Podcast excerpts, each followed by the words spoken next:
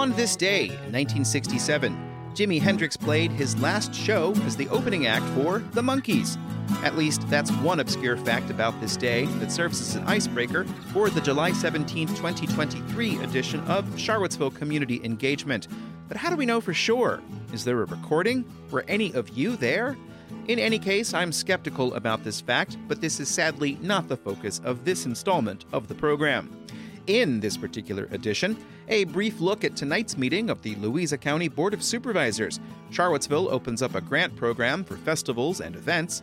The search continues for a new Charlottesville fire chief.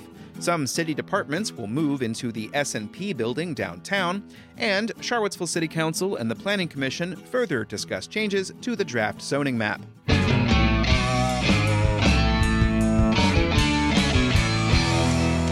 In today's first Patreon fueled shoutout, since the very beginning of this newsletter three years ago, one Patreon supporter has dedicated their shoutout to an organization that seeks to draw awareness of the importance of native species to the ecosystem.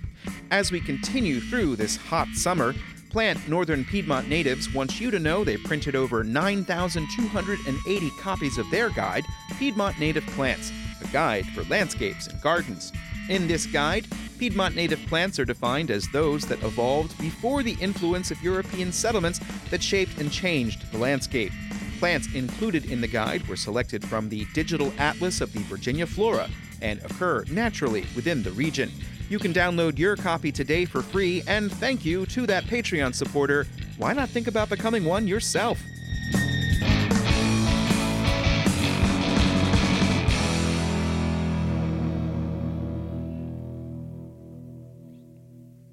We begin today with a correction, or rather, an admission of an omission on this mission to inform and illuminate decisions. The Louisa County Board of Supervisors will meet this evening. I had reported that incorrectly and said that they'd taken the day off, but that was my error. Rather than repeat all of that, if you want to know more, head over to today's 5th District Community Engagement for an explanation of what happened. And let's get right to that meeting, or at least a very brief description of it. There are four public hearings tonight, two of which are related to the same thing. One is to change Louisa County Code to allow the Board of Supervisors to issue a 5% real property tax rebate to citizens. The next two public hearings are on Louisa Solar, a 5 megawatt facility that is proposed. One of the public hearings is on a siting agreement, and the other one is for a conditional use permit. Finally, there is a request for a conditional use permit for an equipment sales and rental business in a general commercial district. The Planning Commission had recommended that with eight conditions, and uh, that's that. Go look at the meeting newsletter to learn more.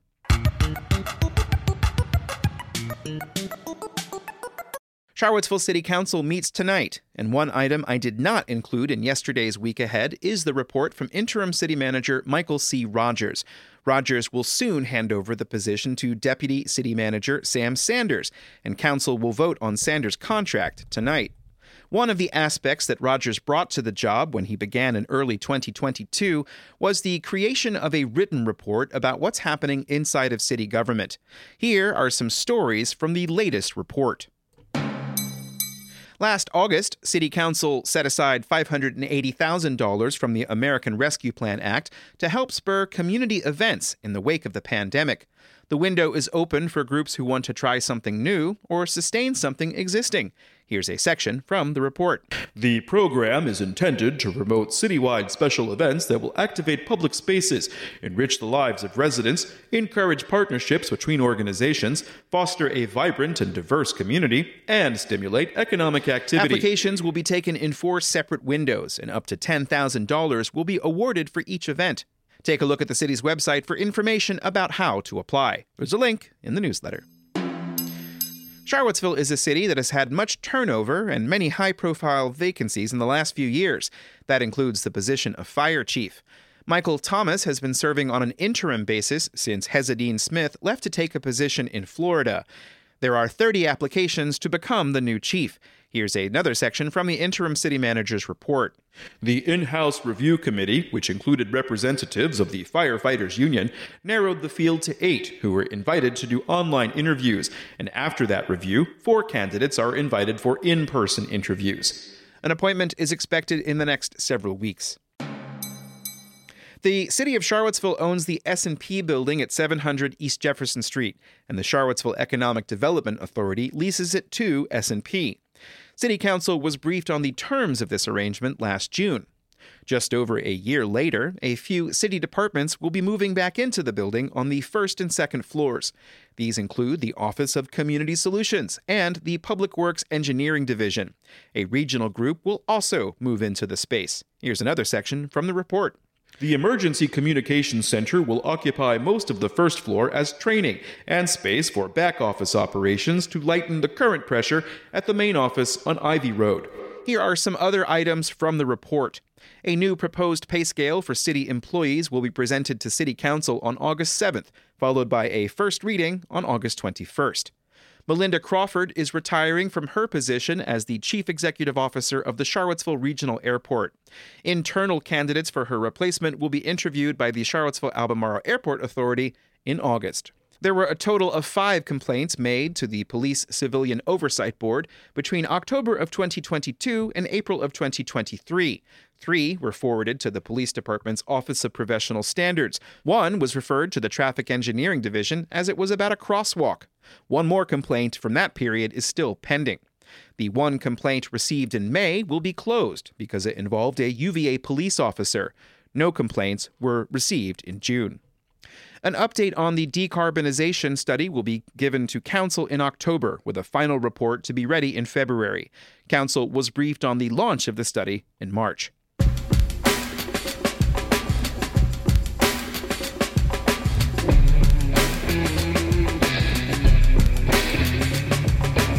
You're listening to Charlottesville Community Engagement, and in today's second subscriber supported shout out, one Patreon supporter wants you to know that Charlottesville now has an e bike lending library. E bikes are a great way to get around the community, but there are many brands and styles to choose from. Because many e bikes are sold online, it can be a challenge to try an e bike before buying one. The Charlottesville e bike lending library is a free, not for profit service working to expand access to e bikes in the area. They have a small collection of e bikes that they're lent out to community members for up to a week for free. You can experience your daily commute, go grocery shopping, or even bike your kids to school and decide whether e bikes are right for you. Check out their service at www.ebikelibraryseville.org.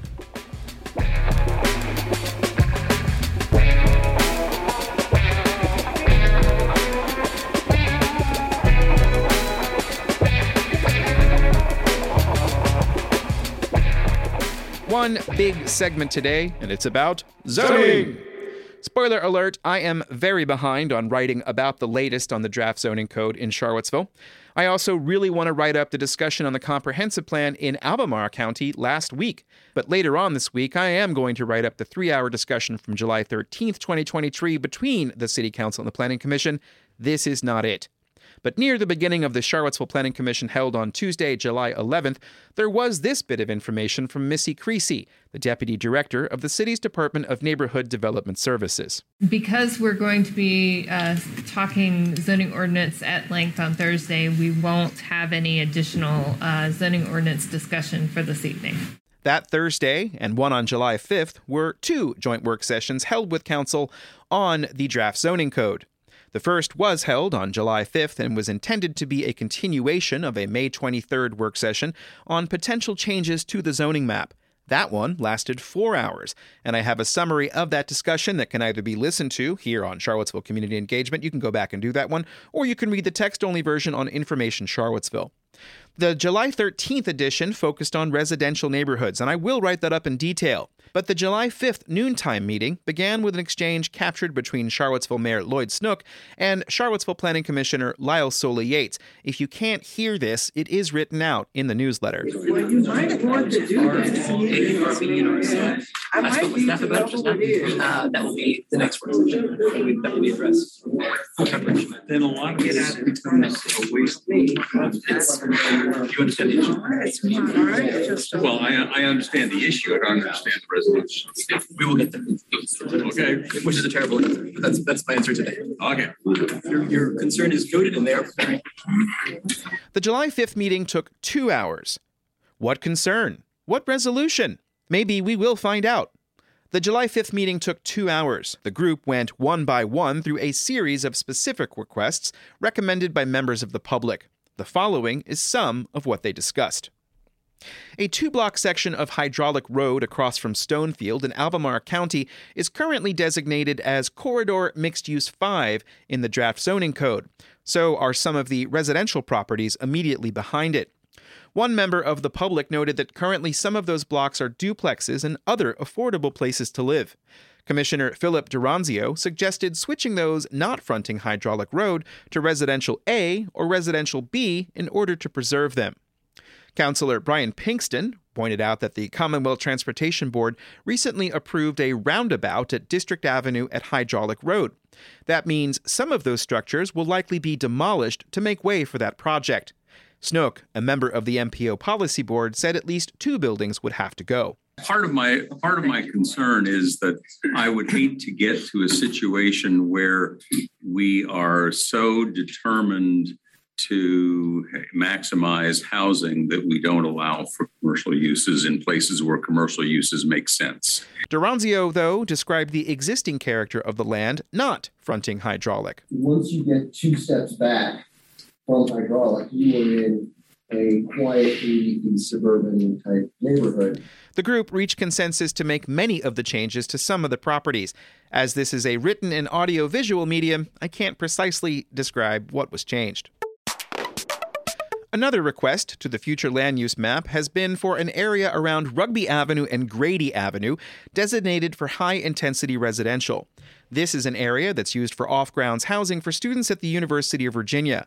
A request made as part of the comments to the draft zoning code says this. The current designation shows high intensity residential for three owner occupied homes, which seems to me like an encroachment of that student area into non student land that won't be necessary if we densify within its current boundaries. When the draft zoning map was drawn, these parcels were designated as residential mixed use, or RX3.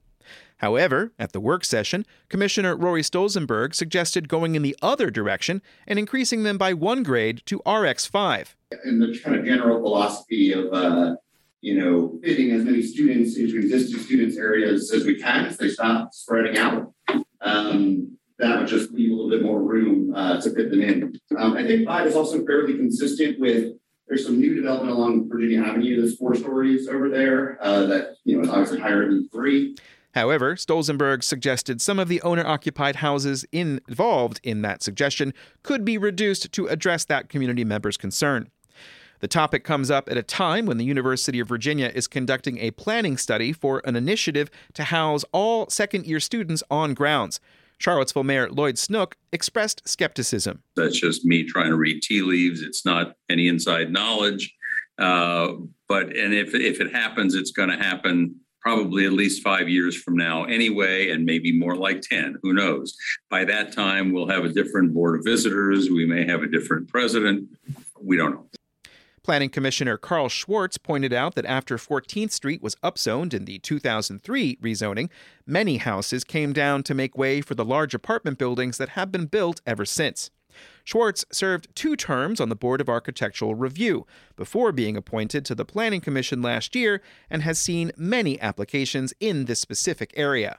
This area been kind of a battleground for BAR. It is a bit of a struggle because it's there's a lot of existing single family houses that are no longer single family houses. Um, to me, it's a little frustrating because there's you an elementary school, you have a library, you have um, nearby parks. Um, it's it's set up as a neighborhood, but it is almost completely overrun by students. Councillor Brian Pinkston raised a concern that the city may not have the ability to handle the additional density. The properties adjoining a nearby intersection are either residential C or RX3. This is not specifically the area that Stolzenberg had just mentioned. We're assuming a lot of things about vehicles. We're assuming a lot of things about um, the road network. So where where Rugby comes into Preston, just north of there, mm-hmm. um, essentially in an area that's has been, uh, for better or worse, residential for many many years. That's going to become essentially like a hub as we're looking at it. Um, I have some real questions about whether that's really feasible. As I said, Commissioner Rory Stolzenberg said that was not the area he was considering for a further upzoning. He meant closer to the university on properties that are currently zoned either in the UMD or UHD category. That is zoned for 50 feet, five stories. Uh, so really what we're proposing in this map is a downzoning of that whole area from what we allow there now. Um, and RX5 would be about what's allowed now. Snook asked if anyone had ever quantified the number of UVA students who live in areas designated for student housing. Bill Palmer works in the office of the UVA architect and said they have studied the issue. You know, generally, our you know what we've found in surveying students is for undergraduates, especially, they just want to be as close as they can to UVA. No shock there.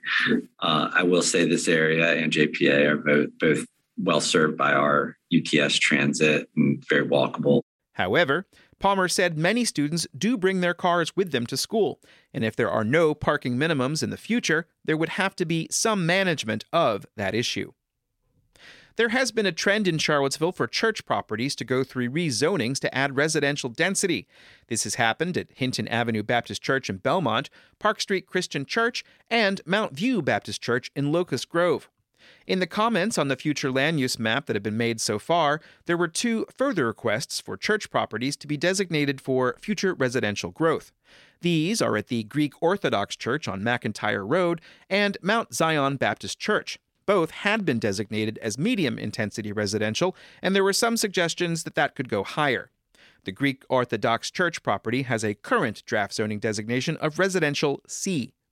The Mount Zion Baptist Church property is designated as Residential A and is in the Sensitive Communities Overlay. Commissioner Karim Habbab suggested it could be increased. I think the South First Street development across the street is RX3. To me, makes sense to make it RX3. It's right on Elliott. However, James Freas, the city's director of neighborhood development services, said doing so as part of this process would require an alteration to the future land use map, which could slow down the rezoning process. Charlottesville Mayor Lloyd Snook responded to community members' suggestions that the area north of the U.S. bypass might not be suitable for medium intensity residential.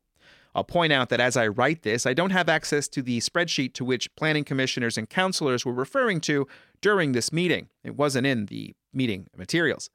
For instance, the current draft zoning map designates properties along Meadowbrook Heights Road, Grove Road, and Kenwood Lane as residential B, matching the medium intensity designation called for in the future land use map. Here is Charlottesville Mayor Lloyd Snook one of the primary reasons why I really don't want to increase density right there unless we're going to solve the traffic problem.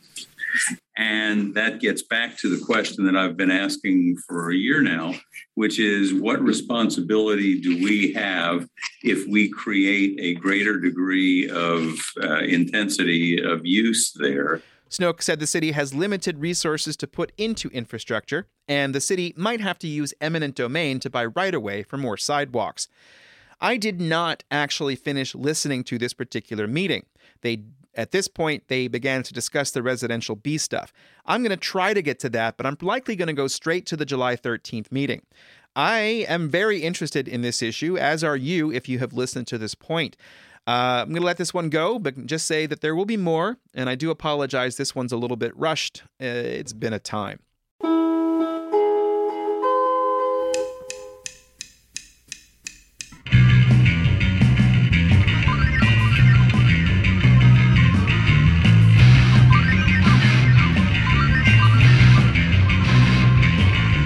But that's the end of number 557.